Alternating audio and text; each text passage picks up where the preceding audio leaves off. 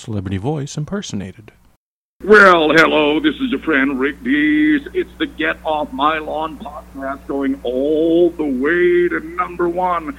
We expect Kevin to get this bright podcast all the way to number one sometime in 2026, but lock in and stay right there.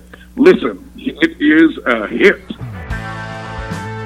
It's the Get Off My Lawn podcast for the week of September 10th, 2017. On tonight's program, you'll hear veteran radio personality Brian Whitman say, The important thing you need them to know, they'll never appreciate it because they'll never hear it if you fail to entertain them first. Plus, you'll hear from the Philosodorks and film critic Tim Brennan. I'm your announcer, Craig, and here's your genial host, Kevin.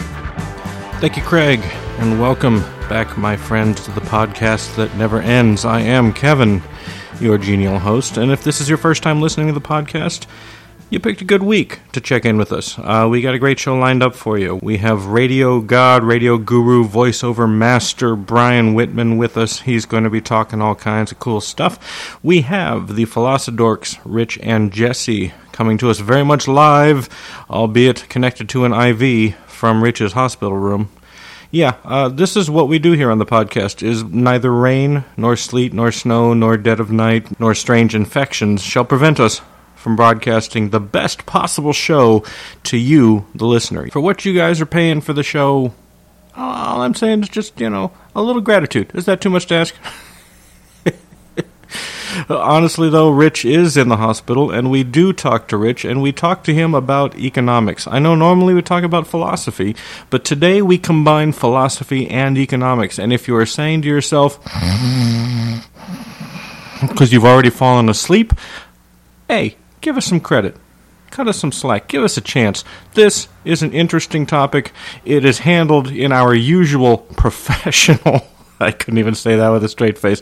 Look, we have a little bit of fun talking about economics, talking about philosophy, as we always do, and and I, I try to mansplain something to Jesse, and it ends really badly, as as it always does. So you want to check in and, and, and stay tuned for that. Also, wrapping things up, we have our resident film critic Tim talking about the latest Stephen King adaptation, It, featuring Pennywise the Clown. Uh, some of you might remember the original made for TV miniseries with, with Pennywise being played by Tim Curry and, and, also featuring Harry Anderson from Night Court and, and the late great John Ritter.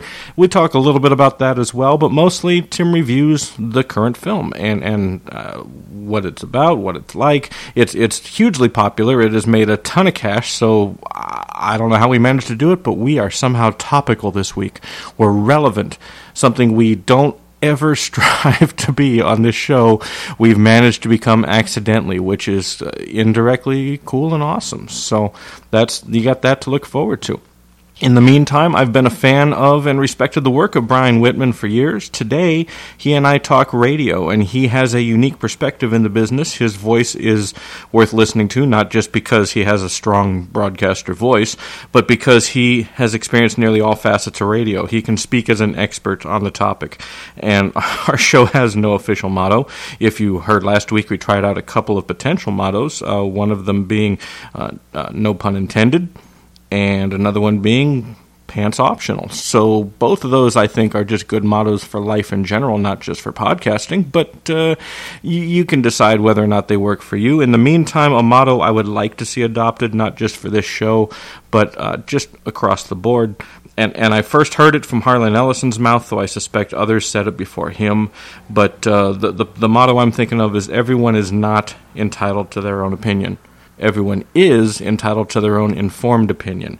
And Brian Whitman is as informed on radio as anyone could hope to be. So we had a, a good conversation, and I learned a lot. I, I, don't know that he learned anything from me, but uh, I learned a lot. Hopefully, you guys will enjoy it.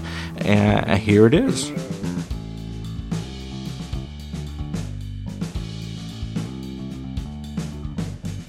Let's do this. I'm ready for you, Kevin. Let's start asking questions. All right.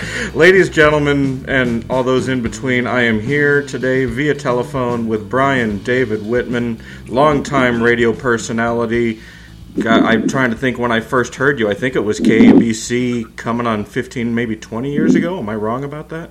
Uh, KABC coming on 15 or 20, did you say years ago? Yeah. When when when did I hear you there? Yeah, you heard me at KABC. I was the host on the station, taking a time capsule, who um, basically defended Bill Clinton in the existence of a stained blue dress.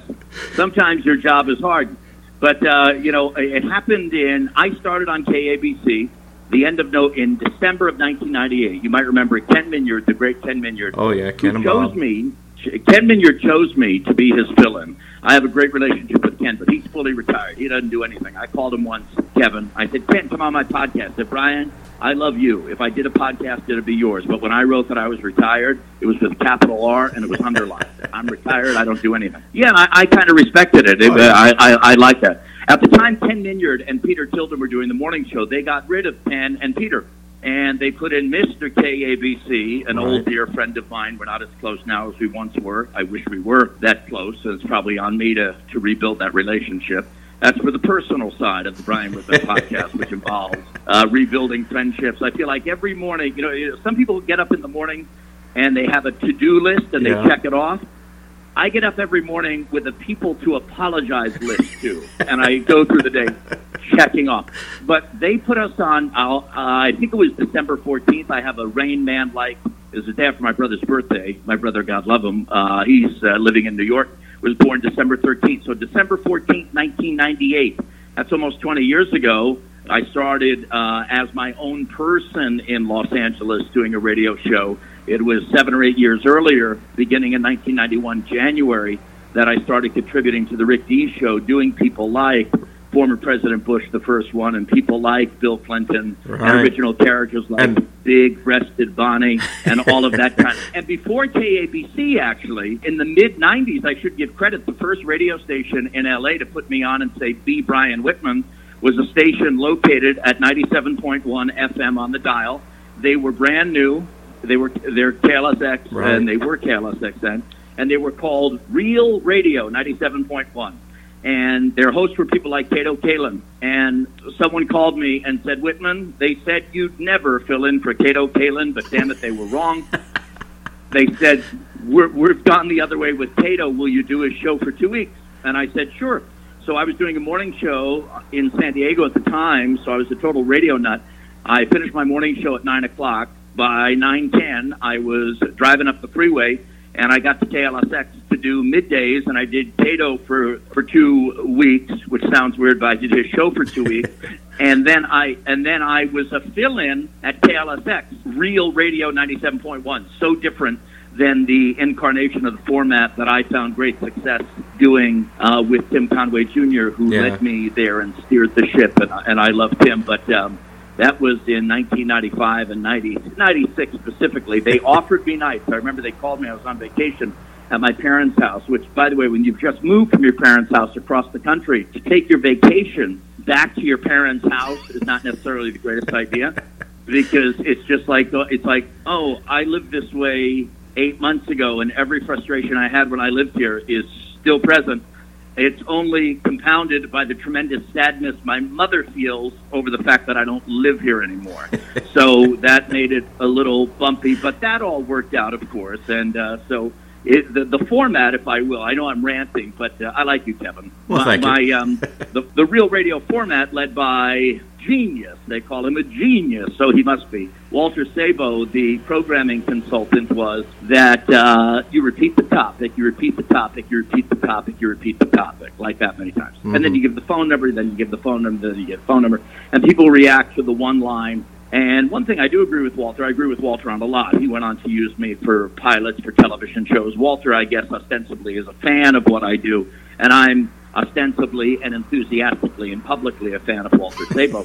uh, the idea was you would you would think of a topic, and they put me on at one in the morning. And I remember I was in San Diego doing the mornings. I mean, mornings in San Diego was a great job. I had selected it because I loved the, the lifestyle, and I ultimately selected it over KLSX. Brief story; it won't take more than a minute. I had a panic attack or an anxiety attack. Panic attack thinks you're going to die. You think you're going to die an anxiety attack, you think you're just going to have to do an hour on KLSX. There is a difference. and I, I went to uh, uh, my topic was uh, I got it from a magazine. What do you think about when you're having sex? And I came on at 1 a.m.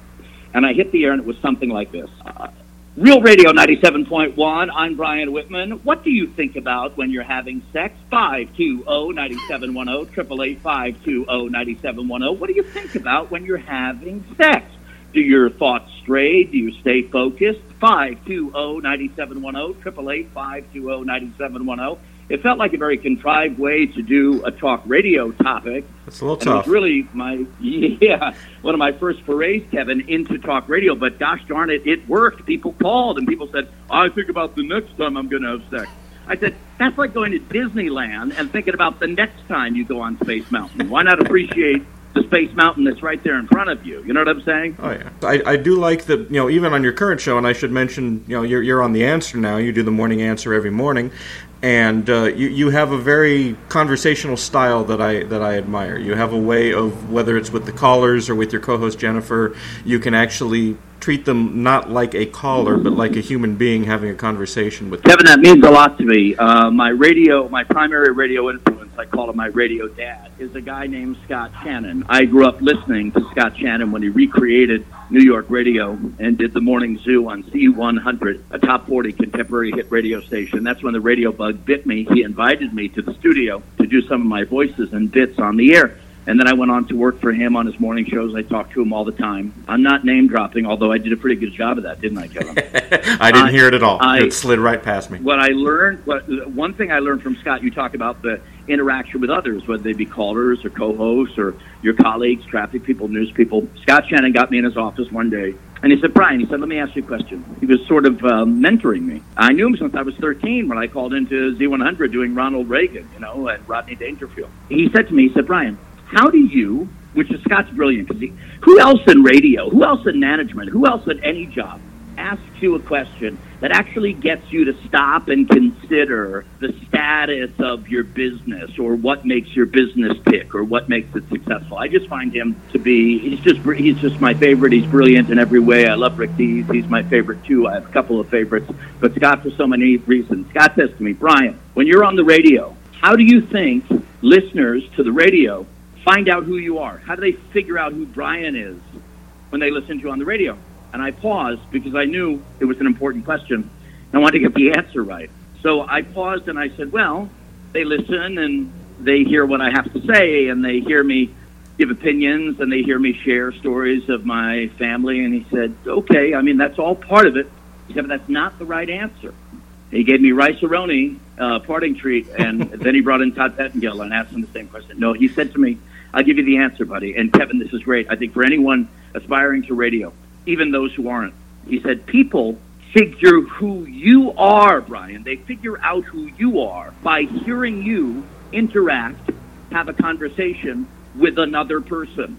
Yeah. It's brilliant, and it's true. Isn't it true, Kevin? Yeah, and I said, you know, for for the, again for those who don't know you, your, your work currently on the answer, you are I, I won't dare label you, but you're certainly not a conservative, and you're on a radio station full of Let me label. let, let me label myself. I'm a proud liberal. I don't call myself a progressive, but I have progressive causes. I'm a proud liberal who's been doing so-called conservative talk radio for more than two decades, and I've survived and become one of the most popular hosts, I think, in conservative talk radio. You know why? Because I entertain the audience. I think, not always. Uh, and entertainment, I've said this. This should be on my tombstone, but now I'm in the mode of getting cremated. So you know, I, every day I go back and forth. But this would be the inscription: the entertainment value of the show. The entertainment value of the show is always secondary to the politics of the host. I, I, I agree with I that. I, co- I, I don't know was- that everybody on the answer would agree with that. No, I don't. I don't think they all would. I was at a company uh, cult meeting we have in Camarillo. No, I'm kidding. they brought us up there, and we had a great meeting. And they went. They put, they were kind enough and generous enough, and I was humbled when they put me on a panel. And they asked me a number of questions. I was sitting next to Larry Elder, and we had a great time. And they asked me a question that allowed me to answer something that I'll always remember. And they said, Brian, what would your message be for our company? Or something like that, like a wrap up. You know, like say something and then you fat bald guy who's a liberal, I can't believe you even work here, get off the stage, go home, don't ever come back, pretend this never happened. So I get off, uh, I was asked about, you know, the message. Salem, God love them, and I do mean that, and I am a Christian. Our company has a worldview. Our company is not a company that is not spiritually, politically connected to what's going on in the world. They know who they like politically. They know who they'd rather not see win elected office, and they have a really good barometer for right and wrong in society and in business. And I respect working for that company. It's the Latin, not that not that I'm not that I don't respect those things, but they are the last company. I was out of work for four years. LSX doing real formats that were based on just you know ripping it up. I right. never thought that the station that would hire me and keep me for six years, and by the way, you get a little bit of a scoop the talk is that I'm very close to signing a contract extension that'll have me there through the entire Trump administration. Very nice. So I'm really happy about that. But they asked me about uh, about their mission and all that, and I said, you know what, I respect your mission. I might not agree with all of it, but I certainly respect it. And as somebody who works here, will do everything I can to showcase what you need showcased in the best possible light. And it's not like it needs a lot of lighting because they because it is a very benevolent it is a very benevolent quest that they're on. I'll make the point. I said to them, guys, you have a lot of great and important things to say. Some of the things that some of our hosts say are world changing statements. They would, if consumed by the world, they, they have the power of changing the world. And then I said, but you will never, and I mean this, everybody in radio, television, newspapers, I mean this in a conversation on the street at Starbucks. You will never get someone to appreciate your political spiritual perspective, the important thing you need them to know, they'll never appreciate it because they'll never hear it if you fail to entertain them first. Yep, I, I couldn't agree with you more. And there's, I, I, you know, I, I guess part of the reason why I first thought of asking you on the show is, and the, the show itself is focused predominantly on writers and other creative people in media. And I've had singer songwriters, I've had actors, I've had film directors, uh, film writers, different people, TV show runners. Um, and thank you, by the way, for, for giving me a couple minutes of your day here. And but uh, oh my gosh, thank you for thank you for asking me. And when you described the show, I mean I know you're interviewing me, but but indulge me with 30 seconds. What is it about your background that that that made you interested in interviewing such an eclectic mix of creative people? Hats off to you. That's a and by the way, the, uh, for your audience, that's a lot of work too because interviewing uh, interviewing a guy interviewing a guy who writes software is a lot easier than interviewing a guy who is creative and eclectic, and you know we call them eccentric unless they're poor. then we call oh, them sure. crazy. You know, rich people who are nuttier than a fruitcake, like Howard Hughes, are called eccentric. The guy in front of the Bank of America today, he's called a nut and put in handcuffs. But anyway, what what what drove you to that? Because that's uh, and, and just take a moment because I know that sure. you were uh, headed toward a question. Well, yeah. Now I got to try and remember the question. But uh, to, to, answer your question, I think I, I saw a void in, in both broadcasting and podcasting where you can listen to almost any radio show, you know, yours included, and hear uh, pundits talk, and you can listen to almost any you know FM show and hear the latest pop star talk about his or her album, but you don't hear a lot from the behind the scenes people.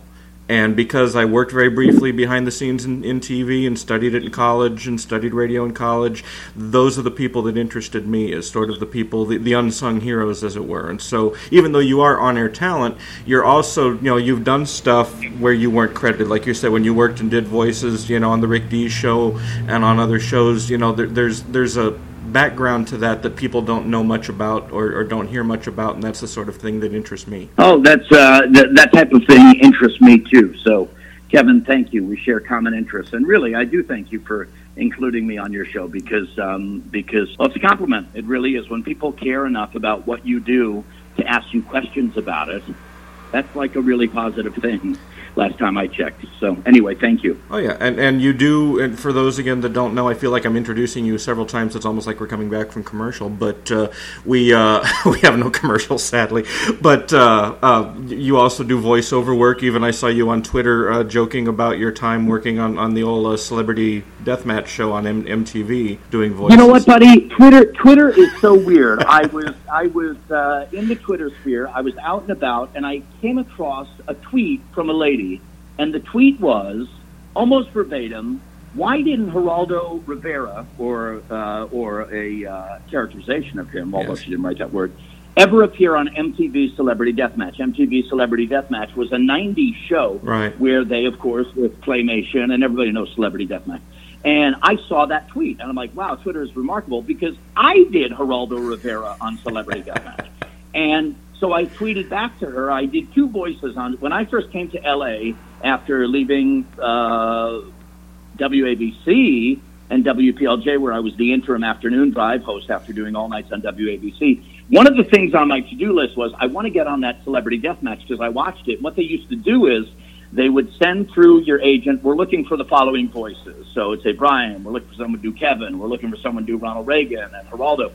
Uh, have your client call this number and leave us a voicemail with the with the voice sample. It was real old school and very efficient, maybe too efficient. I called the number and and I did it because I used to do Geraldo on the radio sometimes and Reagan. You know, I did Reagan on the radio too, as probably everybody did. And they booked you through the voicemail. And I I remember it was a non-union job, and I think they paid you two hundred and ten dollars and it was it was like not a lot of pay, but it was great because Celebrity Deathmatch, especially looking now, twenty years later back, is one of those shows that is identified with a generation. I mean, Sure. people really like that show, and I was very happy that you know they they the credit is not mine. The voices are I don't mean my voices. I mean generally speaking, all of the voices on Celebrity Deathmatch are great. But the claymation, the look is what sells you. You get this wacky look of Geraldo. And then uh, my one line, which I do recall, was um, I was standing outside a locker room, Geraldo was, where they believed the killer was inside. And I said, you know, they, they went into the locker room and they found evidence. And just the line that struck me as funny was Geraldo saying, And look at this. Look at what investigators have found. They found pornography on top of other pornography. and it was just, you know, it's just, I don't know if that's good Geraldo, but the line always used to be getting it on. I'm in Iraq where I found the Mujahideen. In Afghanistan, the Mujahideen getting it on. and it was just so stupid, you know. And it was uh, it was really great. I enjoyed very much doing that. And you know what? Honest to goodness, a radio guy gets in a studio or on the phone with Kevin, and you want to talk forever because uh, it's important because you love to talk about what you do. But it literally took seven or eight minutes. You know, they said. So Reagan, they give you the script, and then as any artist, I think, or performer, I add lines. I don't know if you can call them lines, but as Reagan, I'm standing there in the studio. They're in New York. They're 3,000 miles away, and I'm just doing things like, Well, I am. Well, um, well, I'm. And all those little wild cuts made Yes. its way into the show, which I think was a little icing on the cake. And that that's that you know I, I like that. Just yeah, that was a show from from my nefarious youth. I do remember watching that one. It was that and Beavis and Butthead were the back to back shows of their day. Yeah, right, right, right. right. now tell me, just because you you've had this experience, how? I I guess it's an easy question to say how has radio changed, but we know radio has changed. How is it going to continue to change? What What do you think is next in, in terms of the future of talk radio? Yeah, I don't know that there can be a whole lot. I think next on the docket is for radio to continue to fight off the competition. Now, now television fought off cable. People thought, and you might not be too young, you might be too young to remember. Take old Uncle Brian's word for it. People thought cable TV would be would be the end of of broadcast television. It wasn't. It became a fierce competitor of broadcast television that I think elevated the game. Networks knew because there was a show on NBC, because there was a show on HBO called The Sopranos and great shows on HBO, ABC and Steven Bochco knew, wow, we better really um, have a cutting edge show like NYPD Blue. So I think, uh, two shows that I love. So Oh, I think the consumer benefits from that. I think radio needs to do two things: continue to be relevant in the community. If you're doing, if you're if you're a 24/7 satellite frequency, I don't know if I can help you, but we see in Houston, for example, stations that are not coming out, touching the community, holding members of the community, and having drives and charitable events that benefit the community that they live in. The people who live there who are affected know those disc jockeys. They know those broadcasters. That's how it was when I was growing up in New York. Such a large, big, booming metropolis, but a small town because the guy who did nights on Z100, I knew him, Mm-hmm. and I, at least I at least I felt like I did, and that mattered to me.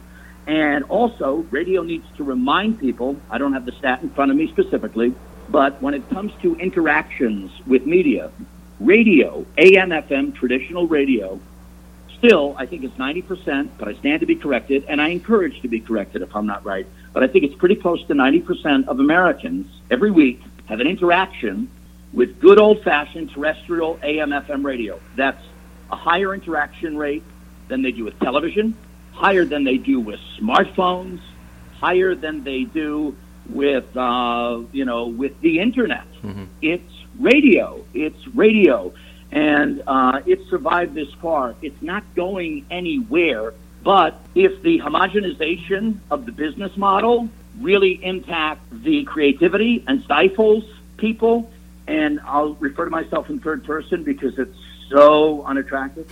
if 13 year olds like Brian Whitman cease to be touched or bitten by the radio bug, like I was when I first heard Scott Shannon on Z100, then radio will lose its bench, and radio can't afford. No industry can afford to lose its bench. Politics can't. Yeah. Look at what's happening in the Democratic Party right now. You know what I'm saying? I'd rather not. yeah, okay. it's not pretty. Yeah, I wouldn't either. you know what, Kevin? I'm sorry I brought it up.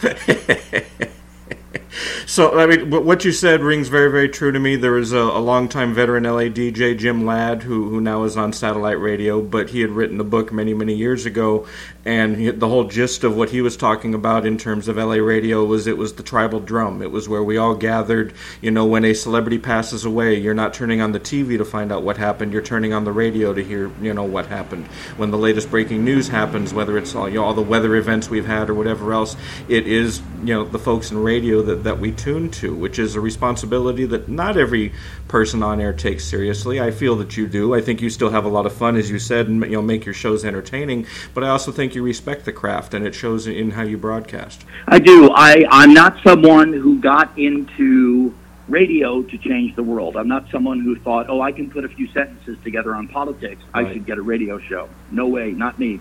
I heard radio and I thought, wow, I heard Al Rosenberg, a man whose name a lot of people might not know, calling into the Don Imus show doing characters.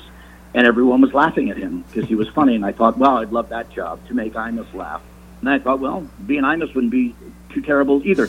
And you, you do you do a mean Imus too, by the way. You do a dead on Imus. Oh, 22 minutes now before they are. Oh, that's a And I did Imus for Imus. He laughed at it. He was very gracious. But I came to it as an art. I really do re- re- respect it as an art form. Brace yourselves for some deep thoughts with the help of the Philosodorks. Well, I appreciate you, you know, taking time from your being a sick, sick bastard to come and be a sick, sick bastard on air here. I mean, I've been a sick bastard my whole life, one way or the other. So it's just, you know, one more, the latest iteration of that. Right? That's very true. All right. Well, again, Rich is sitting in, in, on his deathbed. Let's just go ahead and say this now. Rich has moments left to live. And actually, at the moment, in my death recliner, if you want to be perfectly uh, technically accurate. Yeah, I'm actually in the deathbed. Okay, fair enough. You know, that's marriage is 50-50. It's give and take. That's how it goes. So I, I understand that. Well, we're going to talk. We're going to talk some philosophy today, and we're going to spring a topic on you like we have been doing. And because you're sick, we're not going to lighten up or you know humor you at all. We're going to be as vicious and cutting as as ever. And Jesse, I'm counting on you to be a part of that.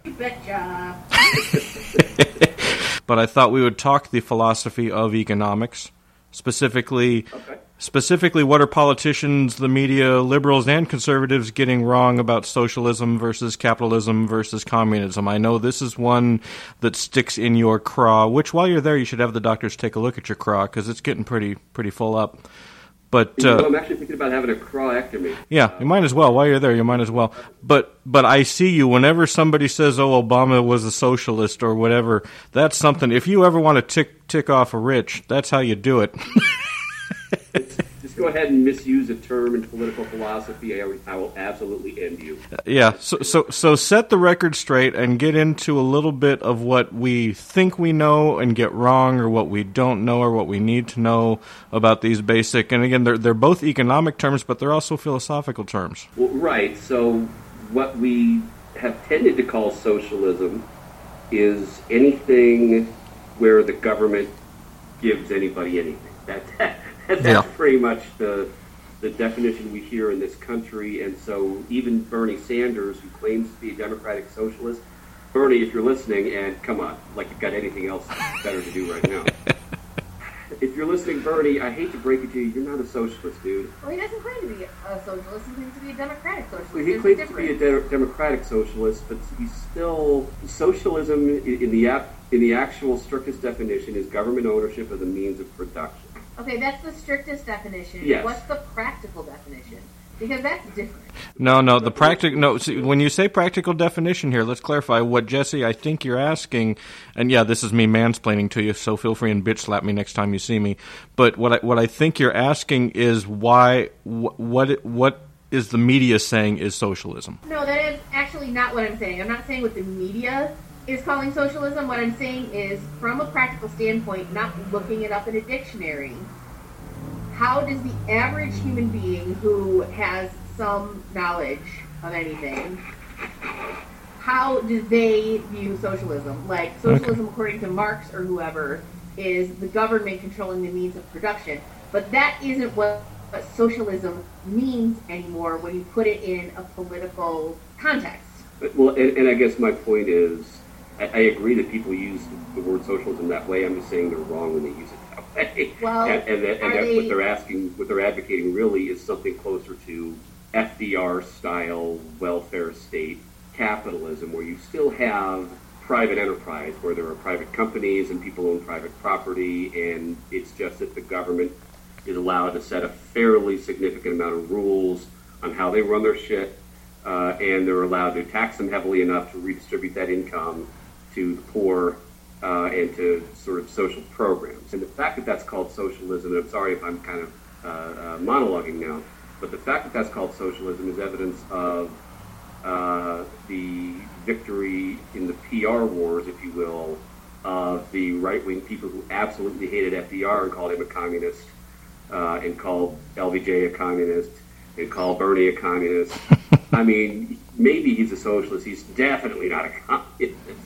Uh, because then you're talking about a whole other thing uh, where you believe in this thing called historical materialism and believe that uh, there are there have been historically periods of different types of soc- societies organized around different forms of production, and as that changes, eventually there's a revolution, and it's this whole weird, like almost sci-fi kind of thing. It's basically just this side of Dianetic, uh, actual communism, but really, so- socialism is things like, like in the UK, they used to have like the, the government owned the railroads and the coal mines and stuff. Right, And they and- still own the healthcare system. Yeah, and That's car car manufacturing was a big one for them too, where they own the car manufacturing in the UK. Yeah, okay, that's socialism, right?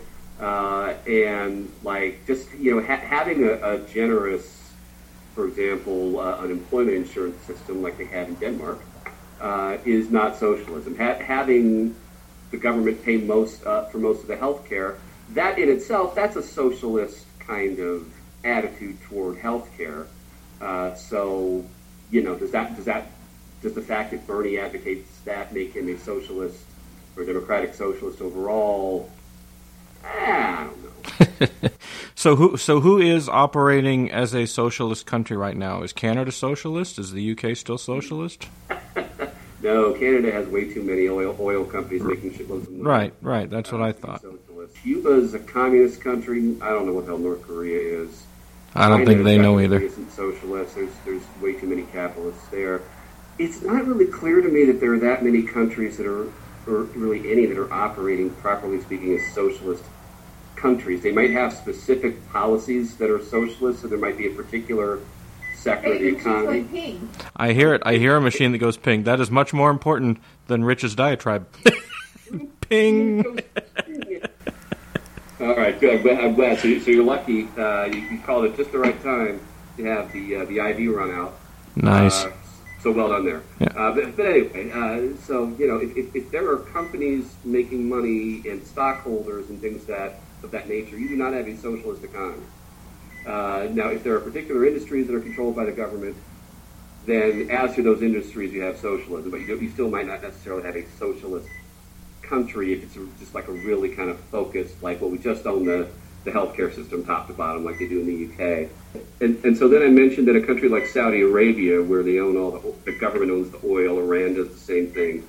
Uh, most of those sort of petro states are like that. Those are probably closer to being socialist countries because that's really the only like actual like source of any income is the oil. So you so you can kind of argue.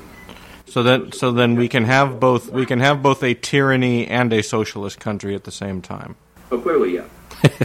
So my question was, what then is the difference between communism and socialism? Because what you're describing is what I understand communism. So evidently, I'm one of the idiots who doesn't know what any of those things are. You're, you're not an idiot here. Uh, could you be more patronizing? Hey, I already tried to mansplain to you and I got it wrong. So could you be a little bit more patronizing of me in the way that you said that? Well, like if I got a running start, maybe, but otherwise, probably not. No. And I apologize. You, this is the best segment we've ever done, dude. You this cl- is like far and away. we're going to have to do all of your episodes in in the hospital, which for you is probably not un, an unlikely uh, option. But Yeah, that's, that's, that's, that's an easy schedule to pull off. I And for- think that their podcasts are going to happen not because we're in the hospital, but because I'm cranky. Yeah. and for those who think that we're belittling Rich's serious medical condition, look, if you've known Rich as long as you've known Rich, as long as we've known Rich, this is just like going to the bathroom, really. Yeah, pretty Yeah, we just kind of do this. like this is life. Like at Exactly. work, everybody's like, "Oh, I'm so sorry." I'm like, "No, this is actually normal. This is Yeah. at least one time a year. Like, don't even worry about it. It's fine." Yeah, my, my coworkers are all like deeply concerned. I'm like, dude, I'll be back Monday. In fact, if I if I can, I'll try to work remotely. I'm not actually sick. I just need IV medicine. It's not a big deal. Yep. Uh, all right, so so wrap wrap this up and tell us about communism to answer Jessie's question. There, tell us why why what we've been talking about isn't communism. So okay, so form of I, I would say communism is a form or a type of socialism that adds on all that weird kind of metaphysical bullshit uh, that, uh, that I uh, mentioned earlier about uh, uh, historical materialism and uh, the the inevitable struggle of class against class in every society, and the only thing that's different is what the means of production are. Right? So Marx said it was started out as, as well, actually, he said everything started out as primitive communism, then slave owning societies, then feudal societies, then capitalism. That's where we are now. Uh, and then uh, supposedly there would be uh, a, a workers' revolt once uh, the uh, mode of production was such that it could no longer sustain capitalism and the governments that support it. Still waiting there, Karl. Yeah. Uh, but anyway, but but yeah. So it, so I, I think so. The difference between those like petrostate kind of places and communism is just the absence of that kind of theoretical edifice that says, well, this is all sort of the inevitable outcome of, of, of human activity. Marx saw himself as kind of a Newtonian. He, he regarded his theories as laws of motion for society. I mean, he literally used that phrase. So he, he thought of himself as an Enlightenment thinker, as doing for sociology and economics and politics what Newton did for physics. Uh, so you know, he was a real humble guy. Yeah, yeah. Uh, King of the king of the humble brag. There, king of it. Right, right, exactly. You know, uh, so, so consequently, a truly communist society kind of incorporates all of that stuff too. So Cuba is communist uh, because they're all about the Marx. Venezuela under Chavez definitely was, Yeah, probably Chavez. still is. Be- be uh, come on, I don't want to be that guy. On the other hand, this is a pretty sweet ass gun. Okay, so uh, Oh, no, what? Work the rest. otherwise I just went right over your head. Well, Rich and Jessie, this has gone better than last week's episode, which Jessie wasn't a part of, and in fact took place 22 years ago. I don't know. She, she was pretty, a pretty big fan of that episode. I guess we I guess we should explain this. This was actually a problem, you know, and whoever the producer of this show is, they should fire his ass on the spot. Oh, that's right, it's me. Uh, yeah, I was supposed to record five segments with you guys, and I recorded four. And so I thought, okay, no problem. We'll just get Rich and Jessie together and record a fifth segment. And then Jessie decided to go and have a life and went away for a couple days. And then I panicked. And then I joked and I said, well, I should just probably find some old clip that I've got on my videotape collection of Rich drunk. And then I went with it. That's never even true if ever there was. Yeah, right. Unfortunately, if you're looking for installments of Rich Drinking, they're all over. sure it's got a box set. With it. yeah, I'm, yeah, I'm pretty sure that is why the internet was invented, was just to you know maintain that archive. So, all right, Rich and Jessie. Well, you know, Jessie, I, I would say feel better, but you're not sick. Rich, Rich, feel better. And I'm trying. I- Actually, I feel fine. I just want this stupid bug to be killed. That's all. well, Feel it? kill the bug. Kill the bug. Well, in enjoy. Uh, do they at least have cable? Oh yeah. Okay. Well, then enjoy cable and probably Wi-Fi and yeah, folks, you can you can find their. This is silly now because now would be the time when we would be promoting your podcast, but We, we got two episodes in the can I haven't edited yet. I'm I'm just saying that since I brought my podcast back, and that's now a month and a half ago. yeah, we, we are We're, garbage. we're, we're, we're, we're the worst. We know. But We, we at least hate ourselves for it, so that's at least some consolation. okay, well, well, again, t- uh, as part of our podcast partnership, we are contractually obligated to promote the Philosodorks podcast. But as it currently doesn't exist, just you know, smile, nod, and find find Jessie and, and Rich on the Twitter. Maybe they haven't heard the couple episodes we've already got on on I really online. need to get on that shit. Yeah.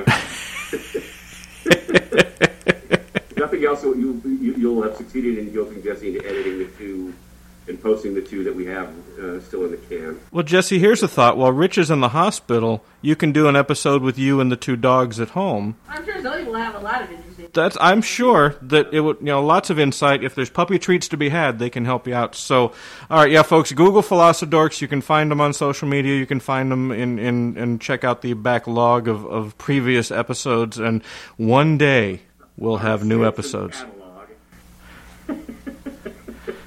You know what's really terrible is that I was waiting in line for the blood drive at Dragon Con, and the guy in front of us actually runs a podcast network. I'm like, yeah, we've got two episodes.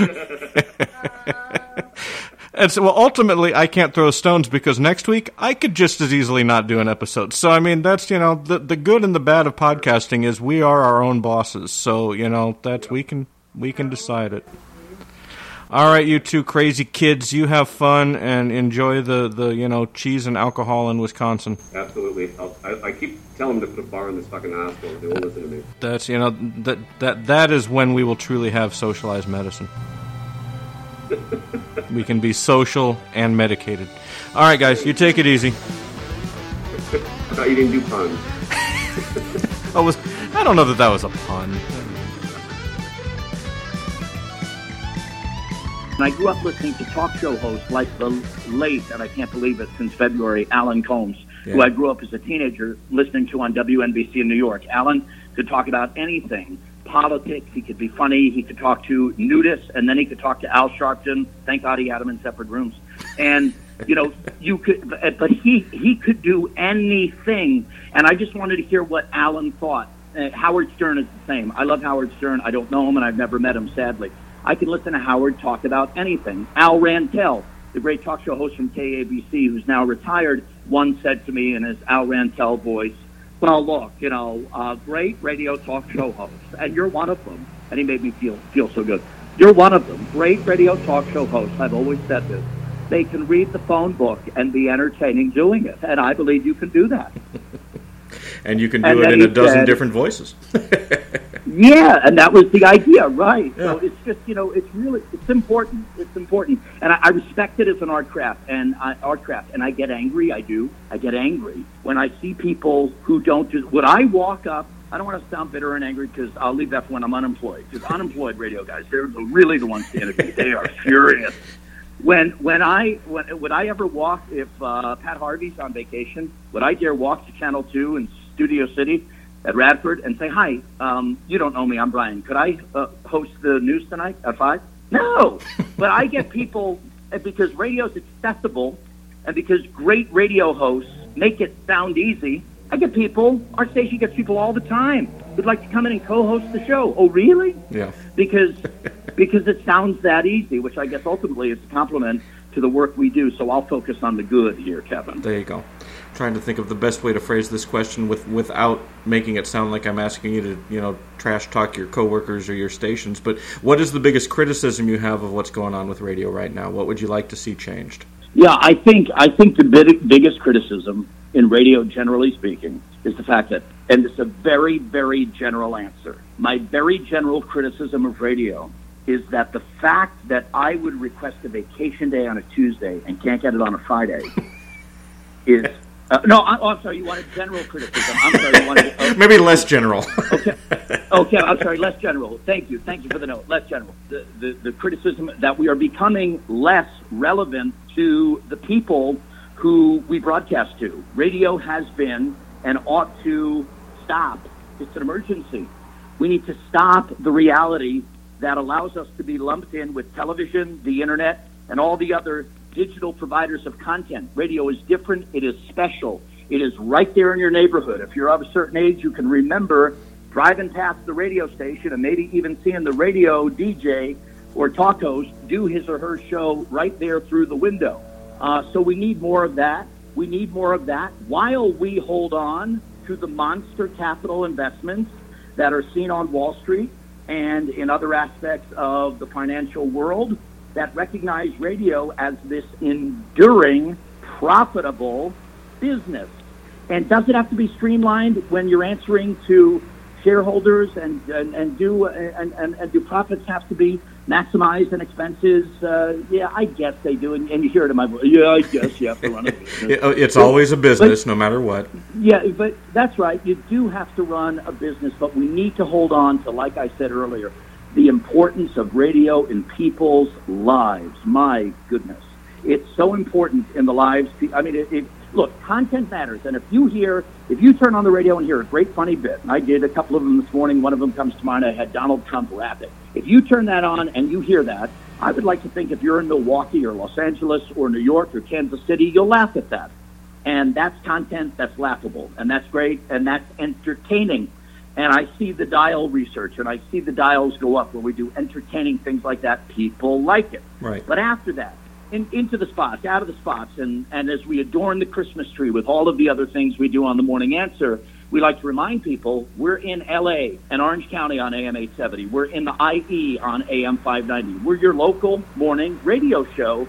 And and I and and some people get into radio and they oh I got to be syndicated tomorrow and I want to say to these people syndicated tomorrow, you barely know how to do this today. Yeah. And uh, so, so, so I think that's a challenge. I, and, and I and I also think, and I'll leave this to my last answer. And I'm not angry. I'm really not. So I should probably not use the term whoring out. But radio, radio whores itself out to men and women who write books well. Radio whores itself out to men and women who appear on television, look nice, and do a good job. Mm-hmm. Radio whores itself out to ladies and men who write blogs that get lots of hits.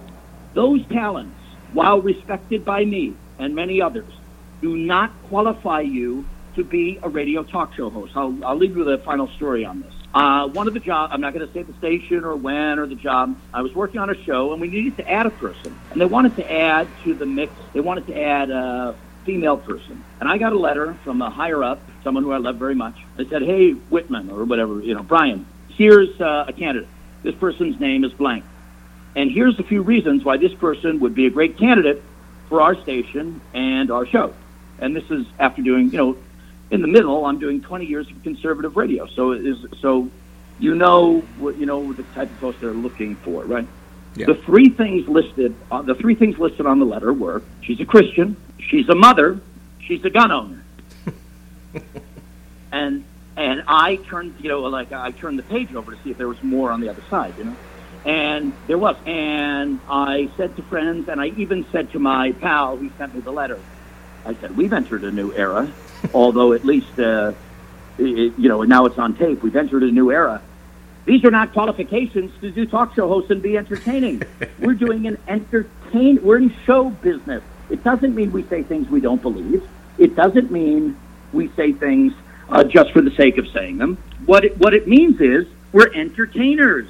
We're smart entertainers who ideally, on a perfect morning, on a perfect morning, speaking of me, Brian, I get you to think about and consider really important issues or not so important issues and get you to the point of contemplation and maybe personal solution or some sort of answer. That's why we call the show that.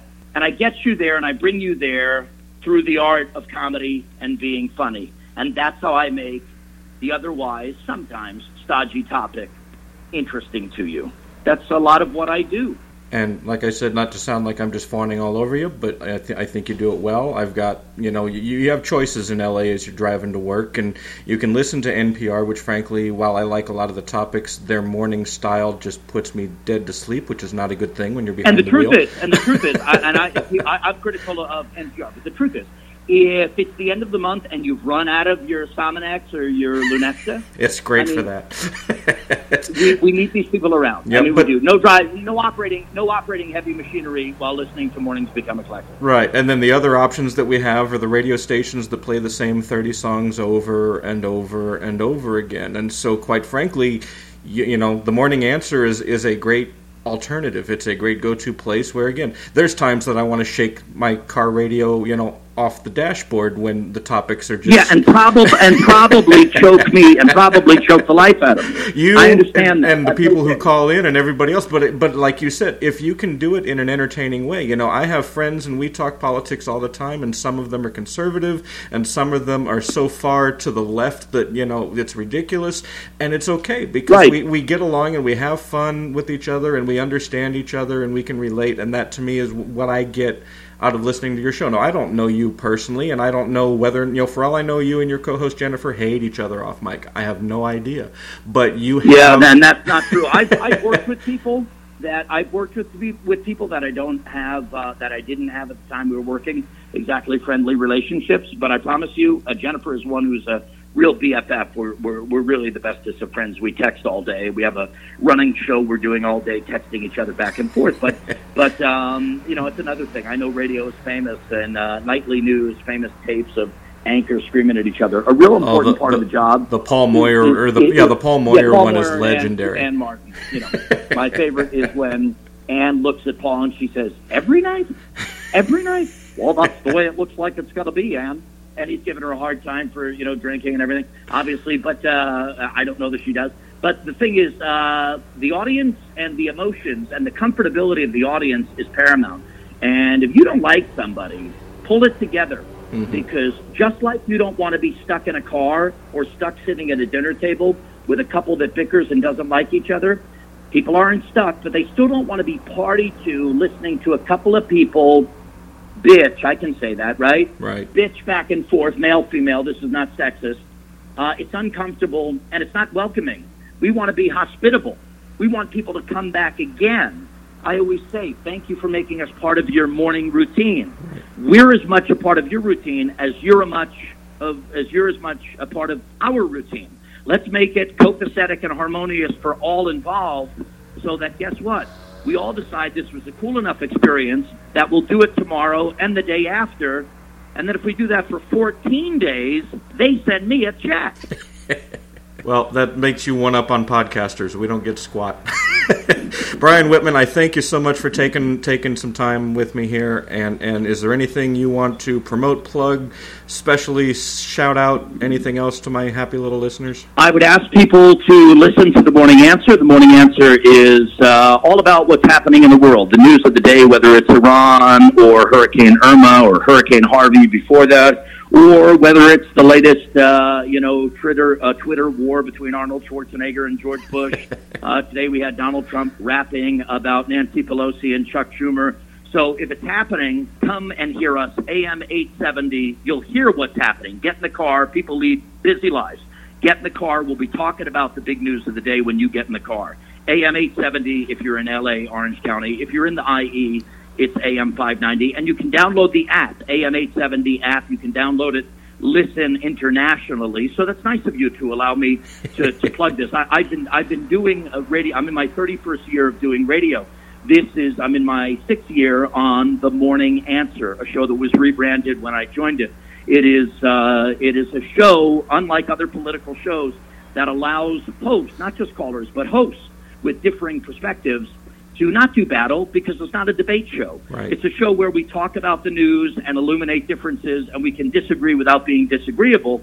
And it's really important that we do that. We, we Oh, yeah. uh, a lot of conservative people listen to our show, but a lot of liberal people and a lot of independent people who are not strident in on either side listen to our show because they're going to get both sides, and there's not just two sides, believe it or not. There's Right. three, four, sometimes five, six, seven sides to an issue. And if I don't get to all six or seven, seven or eight of my characters will give voice to uh, to some of those other sides too. But it, it's really important, and I thank you. I thank you for asking. And, Oh, Yeah. uh, and me I, I would, I would again, I would never ask you to, to, to disparage your, your coworkers there at the radio station, but I do wish that several of them would take a cue from the Morning Answer and kind of, I guess, be a little bit more respectful with alternative points of view. that would be my, my, my, my one. Uh, if, you know, next time you're in the in the coffee Yeah. coffee room In- with, with your in coworkers. Ten, in, in, in, in 10 seconds, Kevin, I'll respond to you. I think respect is important no matter no matter the side or the no matter the voice the the words are coming from or the ears they're falling upon. We ought to have respect for for opinions that are different than us. We had and I am not going to open Pandora's box. I'm one person who's glad that white supremacist groups managed to get on television. I'm one person who's glad that we heard their anti Semitic, racist chanting. You know why? Because now we know who they are, yeah, and now we know what they think. And a textbook told us that, but to see them without the hoods, and isn't that scary? Yeah. They don't want the hoods because they feel emboldened to be seen. Great. Now we've seen you, and we won't forget what you look like. I'm not threatening anybody, but No. we know what you believe, and we've seen you, and that that's that's progress. That, that's progress uh, in an apolitical sense, uh, not progressivism. That's progress. to know who they are is progress. Kevin, this has really been a pleasure. Uh, I wish you luck with your podcast. You really do a great job. You have a great deal of knowledge. Obviously, I'm not kissing your butt, but you have a great deal of knowledge, and uh, your big basket of knowledge is rivaled almost only by your big basket of appreciation uh, for the art form that you cover on your podcast. So I applaud you. I'm really glad we put this together. I'm sorry I fell asleep and took a nap, but Naps, God, naps are important. Believe me, if you know, and and this is something like a few years up until a few years ago, I couldn't nap at all, and I considered it a personal failing. But last year or two, I'm good with it. Yeah, you got to be careful. If, see, if you go past today, I broke all rules. If you go and getting up at you know three thirty, four in Oh, the yeah. morning to do a radio show, well, when the show's over at ten o'clock, I'm ready to have uh, sausage and peppers and pizza because Mm-hmm. it's lunchtime. But the world, by the way, to everyone who's an entrepreneur, the first person to invent a cell phone that doesn't have to be recharged all the time will be wealthier than Steve Jobs. But uh, but the, the the point is that uh, I'm ready for lunch when I get off here, and it doesn't uh, you know the world doesn't live by our our crazy schedule. As for naps, if it's more than 45 minutes, do you get that kind of post nap headache, which is brutal? I oh hate yeah, that. yeah, and then you you kind of are in a haze for the next hour, regardless, to try to sort of get your brain back on track. But you know, Yeah, it- yeah. I, I, I say Yeah, about yeah. all things, practice makes perfect. I'm going to keep napping till I get it right. Damn it, that's. Uh, Yeah, well, well, good luck with that. By the way, It's- it's a life I'll- I'll, goal. be doing my own. I'll be doing my own experiments here uh, at my own lab, which I call bed. I'll be doing my own experiences at the lab in the laboratory, uh, the bedroom. So uh, if you get any good intel, bring it my way, Kevin. Will do. Well, again, I, I thank you so much. I like you know, like I said on you know on mic and off. It's I'm I'm grateful to anybody who wants to take the time and have a conversation. And and it's easy with a radio guy. You can talk well. So Yeah, I hope I didn't talk too much. You're a pleasure, and anytime you want to do it again, you know, like tomorrow or something. Yeah, no, sure I'm- uh, no, just uh, call me and. Uh, Happy to do it anytime. You do a great job. You have a bright future, and I know you're. I know the people who listen, the people who are your fans, and they are enjoy what you do because just in this short time talking on the phone, uh, I enjoy what you do. So, uh, so I'm going to be a regular listener, and I do thank you for for asking me to be on. You, you, you you gave me a lot of practice because Mark Thompson from KFI wants me to be on his podcast called The Edge. yes, I know it And, well. and I, will- said I'd do it. You you were indirectly one of the people who kind of led me into podcasting. It was when you when you and Conway got away from KLSX back or whatever it was called at the Oh, time. there's. Uh, I'm sorry. Away, away is is a very nice uh, way to describe that. We were fired. yeah, there was that. And, and yeah, when you guys got away from Free FM, yeah, we got away Yeah. because they had the cops there who said if you come back, you'll be arrested for violating a restraining order. I'm kidding about that part. well, yeah, but but we but didn't get away. You're so sweet. But you got guys away, both, you yeah. guys both, uh, you know, uh, did did went the podcasting route, and there were you know a lot of. It was sort of my time to discover podcasting podcasting and what it could be and the potential of it. And like I said, if if you Google or go onto iTunes Store and try to look up podcasts, there are just nothing about writers and about behind the scenes people. You can find every other topic imaginable, but nobody seems to want to sit down and talk to people who create media and I don't understand. Yeah, that, and from so. and from uh, right, right, from Pomona to what it is Corona. I mean, you're a local boy done good with a great perspective. I love to talk to people born in Hollywood, maybe not born into an industry or a business, and I do mean show business family, uh, who have gotten so much just by geographically being in the confines of LA County. Yeah, and we when when I was a kid, we did not really go to Hollywood or the big city at all. That wasn't something that was a part Right. of our routine. I didn't really discuss, get the broadcasting bug until college, and that was when it bit me hard. Right, that boy there in Hollywood, boy, that's the devil's workshop there, where they do all those uh, nasty things we're not even going to talk about, not here in this Chevy Malibu. Pretty I much it. Okay, Kevin, this has been fun. I thank you. Let's do it again soon. I thank And, you, uh, and you enjoy your weekend. Please send me a message. Thank you. please send me a message with all your numbers so that I can be in contact and harass you. Absolutely, uh, regularly. anytime. Okay, be well, Kevin. This is all good, but uh, but if we go on any longer, people are going to say they don't know when to stop talking. Well, the good news is we've already raised two million dollars for Jerry's kids, so you know that's. Uh, Have we? Well, when you walk through a storm, keep your head up high. I don't do a Jerry impression. That's okay. you have a good evening and and a good weekend, and yeah, we'll stay in touch. you do the same. All the best and continued success on your podcast. You take it easy. Be well, Kev. Thanks. It's time for our own version of Siskel and Ebert, only, you know, living. Here's film critic Tim Brennan. Okay, it is film review time, which means we need a film critic, and as luck would have it, we have one in the form of a man named Tim. There are those who call him Tim. How's it going, sir? Oh, so far so good. How about yourself? Not too bad. We are talking scary stuff with you today, if I am not mistaken. Yep, we're talking about um, the latest film adaptation of uh, Stephen King's work, and we're going to talk about it. All right, now, uh, fair warning, I have not it seen this film. Is good. That it is good. That's good. But I ha- I did see the original. Well, I guess it was back then. It was a made-for-TV series, movie series. So let's let's Yeah, launch back- into it. Yeah, Tim Curry who played Pennywise in the original. Who's who's doing the scary clown part now? The scary clown in this is uh, Bill Skarsgård, and he is the son of uh, Swedish character actor Stellan Skarsgård. Um, and if you know if you don't recognize the name, you've seen the guy in a bunch of stuff. and what's interesting is, you know, if you remember the 1990 TV miniseries, it was an okay miniseries with a and I don't know if Tim Curry's performance is good or entertaining or both.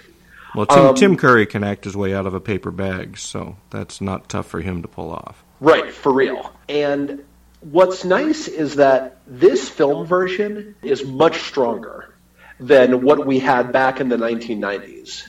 I would say that Bill Skarsgård's performance, I think, is a stronger, better, and just more iconic iteration of uh, Pennywise than Tim Curry's. I mean, this is on par with like the first Nightmare on Elm Street with Freddy Krueger, um, the first Halloween showing Michael Myers. It's there. There's going to be a bunch of people, you know, like it or not, that are going to be dressed up as Pennywise this Halloween. Well, let's launch into the film itself. Does it is it still as as the novel and the original TV miniseries? Where is it still divided basically into two segments: the child segment and then the adult segment? The director is uh, Andy Muschietti, and he and his screenwriters have done, I think, a very intelligent thing here. Where, um, you know, for those who aren't familiar with the premise of the novel and the movie, uh, it's set in uh, the small town of Derry, Maine. And Derry, Maine has this fun habit of uh, every 27 years, children start vanishing from the town. And in King's novel, uh, we meet a group of kids uh, called the Losers Club in the 1950s. In this version, um, it's been updated to the late 1980s. and the kids. The film starts with um, one of the kids' younger brother being killed by the wicked Pennywise, and the older brother, um, whose name is Bill, decides that he wants to he wants to track down uh, the killer of his brother and you know get revenge and also stop this guy from killing kids in the town, which I can get behind that. That's a noble effort. Yeah, absolutely.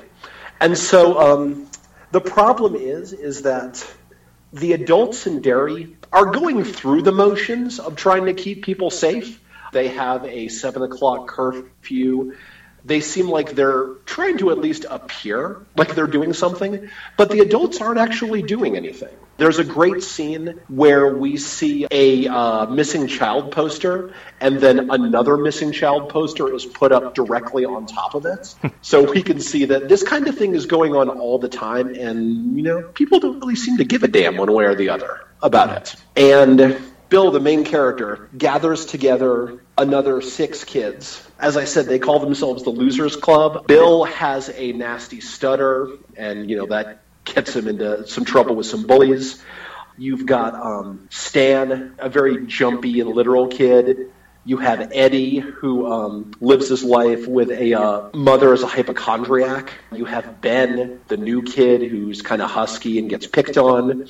Beverly, the sole girl in the group, who um, is being slut shamed by the other girls in school over a, a fake rumor. Mike, who is the only um, black kid in the group and seems to be the only black person in town, um, and he's being picked on because he's black. Uh, and then you have uh, Richie, a kid with a thick set of glasses and uh, an absolutely filthy mouth. Uh, and these kids take it upon themselves to try and uh, and track down uh, Pennywise and put a stop to him. And so with the film, what what we have going on here is the kids must deal with Pennywise, and then there's going to be a second version of it coming out.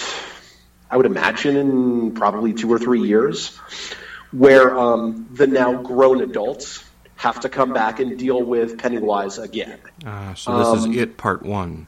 Exactly. So the book kind of interwove the kids and then their adult counterparts. And this version just deals with the kids, and then we're going to have the adult stuff going on in part two. And I am cautiously hopeful for that. I'm a little worried we're going to have stunt casting because, like, you know, I, I like Chris Pratt, and I like, you know, Corey Glover, and I like Jessica Chastain. And I don't want to see a bunch of celebrities in a sewer set doing battle with an evil clown. I, I think it would be stronger if we have a bunch of unknowns because the child actors we have in it part one as far as i know the only two that have any kind of notoriety one of them is Finn is uh, Finn Wolfhard, who plays Richie, and he showed up as uh, one of the kids on Stranger Things. Hmm. And the other is um, the kid that plays Bill, um, who is um, Jaeden Lieberher. And he's been in a couple of movies. Uh, he was in Midnight Special, which I want to say was out earlier this year. But they're not celebrities yet. And that, that really helps to kind of really make you buy them as the characters as opposed to, oh, there's there's Chris Pratt fighting a clown. You know, we're not going to have that kind of situation. You know. Well, one one of my uh, main, I guess, criticisms of of the film that deals with a bad guy is that it used to be like if we go back to again the the late '80s, early '90s, I think it was a version of it Pennywise was just a bastard, and we didn't need to know Pennywise's backstory or how his parents were mean to him or whatever else it was. You just had yourself a bad guy that you could root against. Now, with the new version, do we learn about why Pennywise is who Pennywise is, or do we just not give a crap and enjoy having a bad guy to root against? there's there's a little bit of that. That we learn that Pennywise is this presumably extra dimensional creature that's been around for centuries. You know, he is the uh, the oldest resident of Derry, and it is because of him that you know evil and nihilism have kind of seeped into the uh, the populace of Derry itself. But what's nice is so far we don't get into like this is Pennywise dealing with uh, settlers, and this is Pennywise dealing with trappers, or anything like that. So we don't Um, flash back to Pennywise as a child being, you know, injured by a priest Right. or something. Okay. We don't have that now, but I mean, this this flick has made a uh, a ridiculous amount of money. Yes, it and has. I, I guarantee you, somebody at Warner Brothers right now wants to like fast track uh, Pennywise Year One. I guarantee it. And But I for really- now, really for, for this film, for this it, if you will, this one is simply a bad guy being a bad guy. right. Okay. and it's a it's an incredibly well made film. There's a there's a ton of jump scares, which you kind of have to expect that. Sure. But Andy Muschietti excels at creating mood.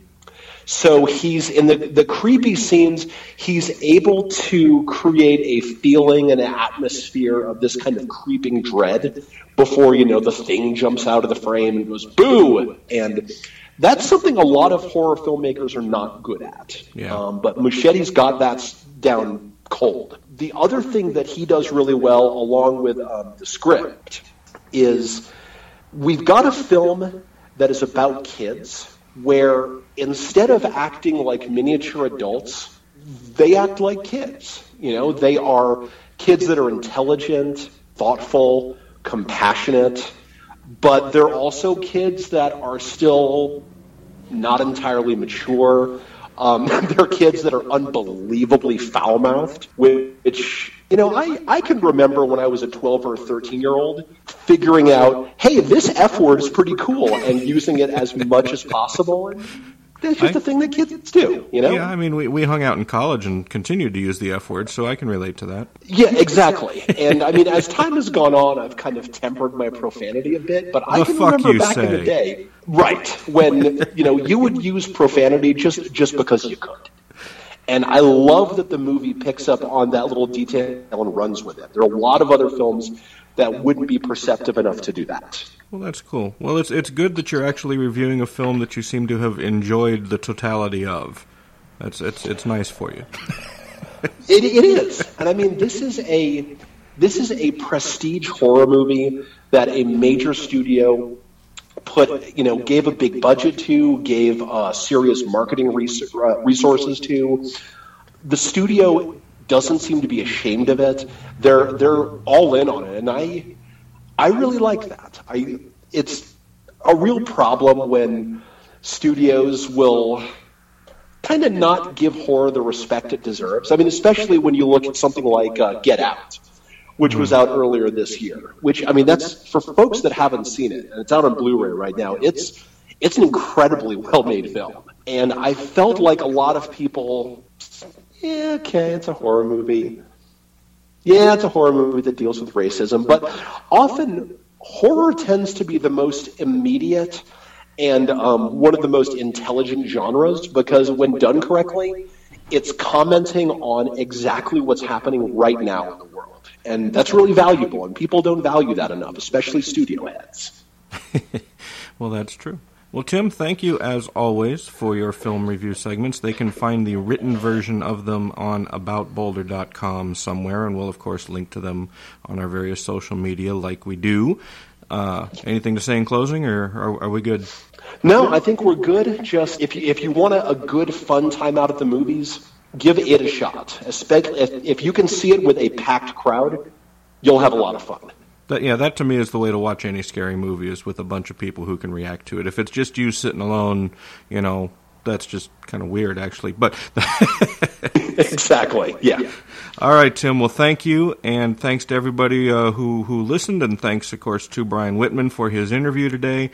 Uh, check him out on the Answer. Again, he is the lone liberal in an all conservative radio station, so he's he's got some stories to share. Uh, thank you to the Dorks. Rich, get yourself out of the hospital soon, and I, I think that'll that'll do it for thanks for today. We will uh, check in with you next week, same bat time, same bat channel. Until then, get off my lawn. This has been the Get Off My Lawn podcast brought to you by Kevin's Bookmobile. Check out www.lulu.com slash Marousek for a selection of books authored by your genial host. Buy a paperback, download an ebook, and help support the podcast. That's www.lulu.com slash M-A-R-O-U-S-E-K. And buy our tip jar. Like what you've been hearing on the show so far? Want to hear more? Then help us out by going to getoffmylawnpod.blogspot.com, clicking on the tip jar, and donating to the cause of creativity. No amount too large, no amount too small. That's getoffmylawnpod.blogspot.com. Follow us on Facebook or Twitter at Get Off My Lawn Pod.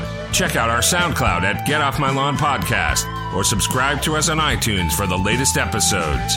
Questions or comments, or to suggest a guest, our email address is getoffmylawnpod at gmail.com. The theme was written and composed by Brian Weideman. Check out his music at www.worldbride.com. That's W O R L D B R I.com. The logo was designed by Julie Contreras at Urban Bird Design. Go to urbanbirddesign.com to learn more. Thanks for listening. Tell a friend. Hi, this is Brian Whitman from The Morning Answer, and I never miss the Get Off My Lawn podcast. I don't hear it, and I don't miss it. You know, I'm going to put that on every single show for the next month. Well, that's the idea. That's why I said The Morning Answer. well, now, That's now, I, now, right. I- now, see, now I'm going to be greedy and ask if Rick Dees can do a promo for me. All right, here we go. coming down. Oh, it is Rick Dees, and it's coming down in three, two, and it's it's Get Off My Lawn podcast. Here we go. Hi. Hi. wow, that's how he really does it. That's what tracking with him really sounds like. So you're getting the real experience. We are getting full, full we experience. Well, hello, this is your friend Rick Dees. It's the Get Off My Lawn podcast going all the way to number one. We expect Kevin to get this bright podcast all the way to number one sometime in 2026, but lock in and stay right there. Listen, it is a hit. I do Is that what, appreciate now what. I do with my clients? I ask, not, is that all right? Can I do it differently? Is I, I believe we're golden there. I believe I, I, I believe we're good.